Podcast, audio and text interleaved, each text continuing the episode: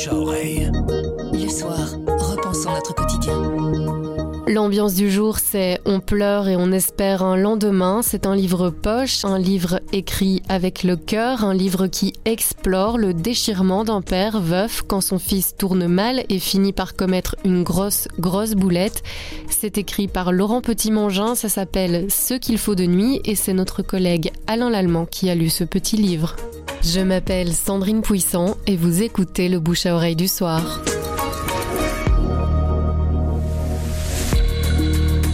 Petit livre, mais un livre énorme.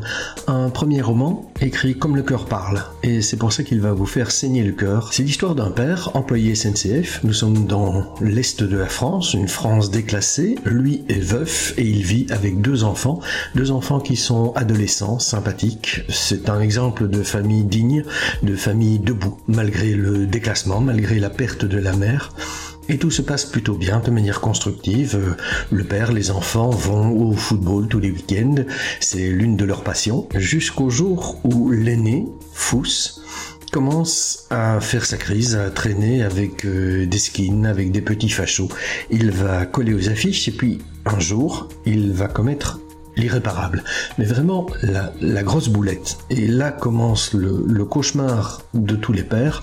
Il est déchiré entre son lien de sang, la loyauté qu'il doit à son fils, et la loyauté évidemment à des valeurs, à un certain humanisme. On referme le livre en pleurant de rage, tellement on est dans la peau de ce père auquel il arrive une injustice incroyable, et déjà, paradoxalement, on tend la main à la génération suivante, c'est intéressant. Ça s'appelle Ce qu'il faut de nuit, de Laurent Petit-Mangin, 144 pages. C'est publié au livre de poche.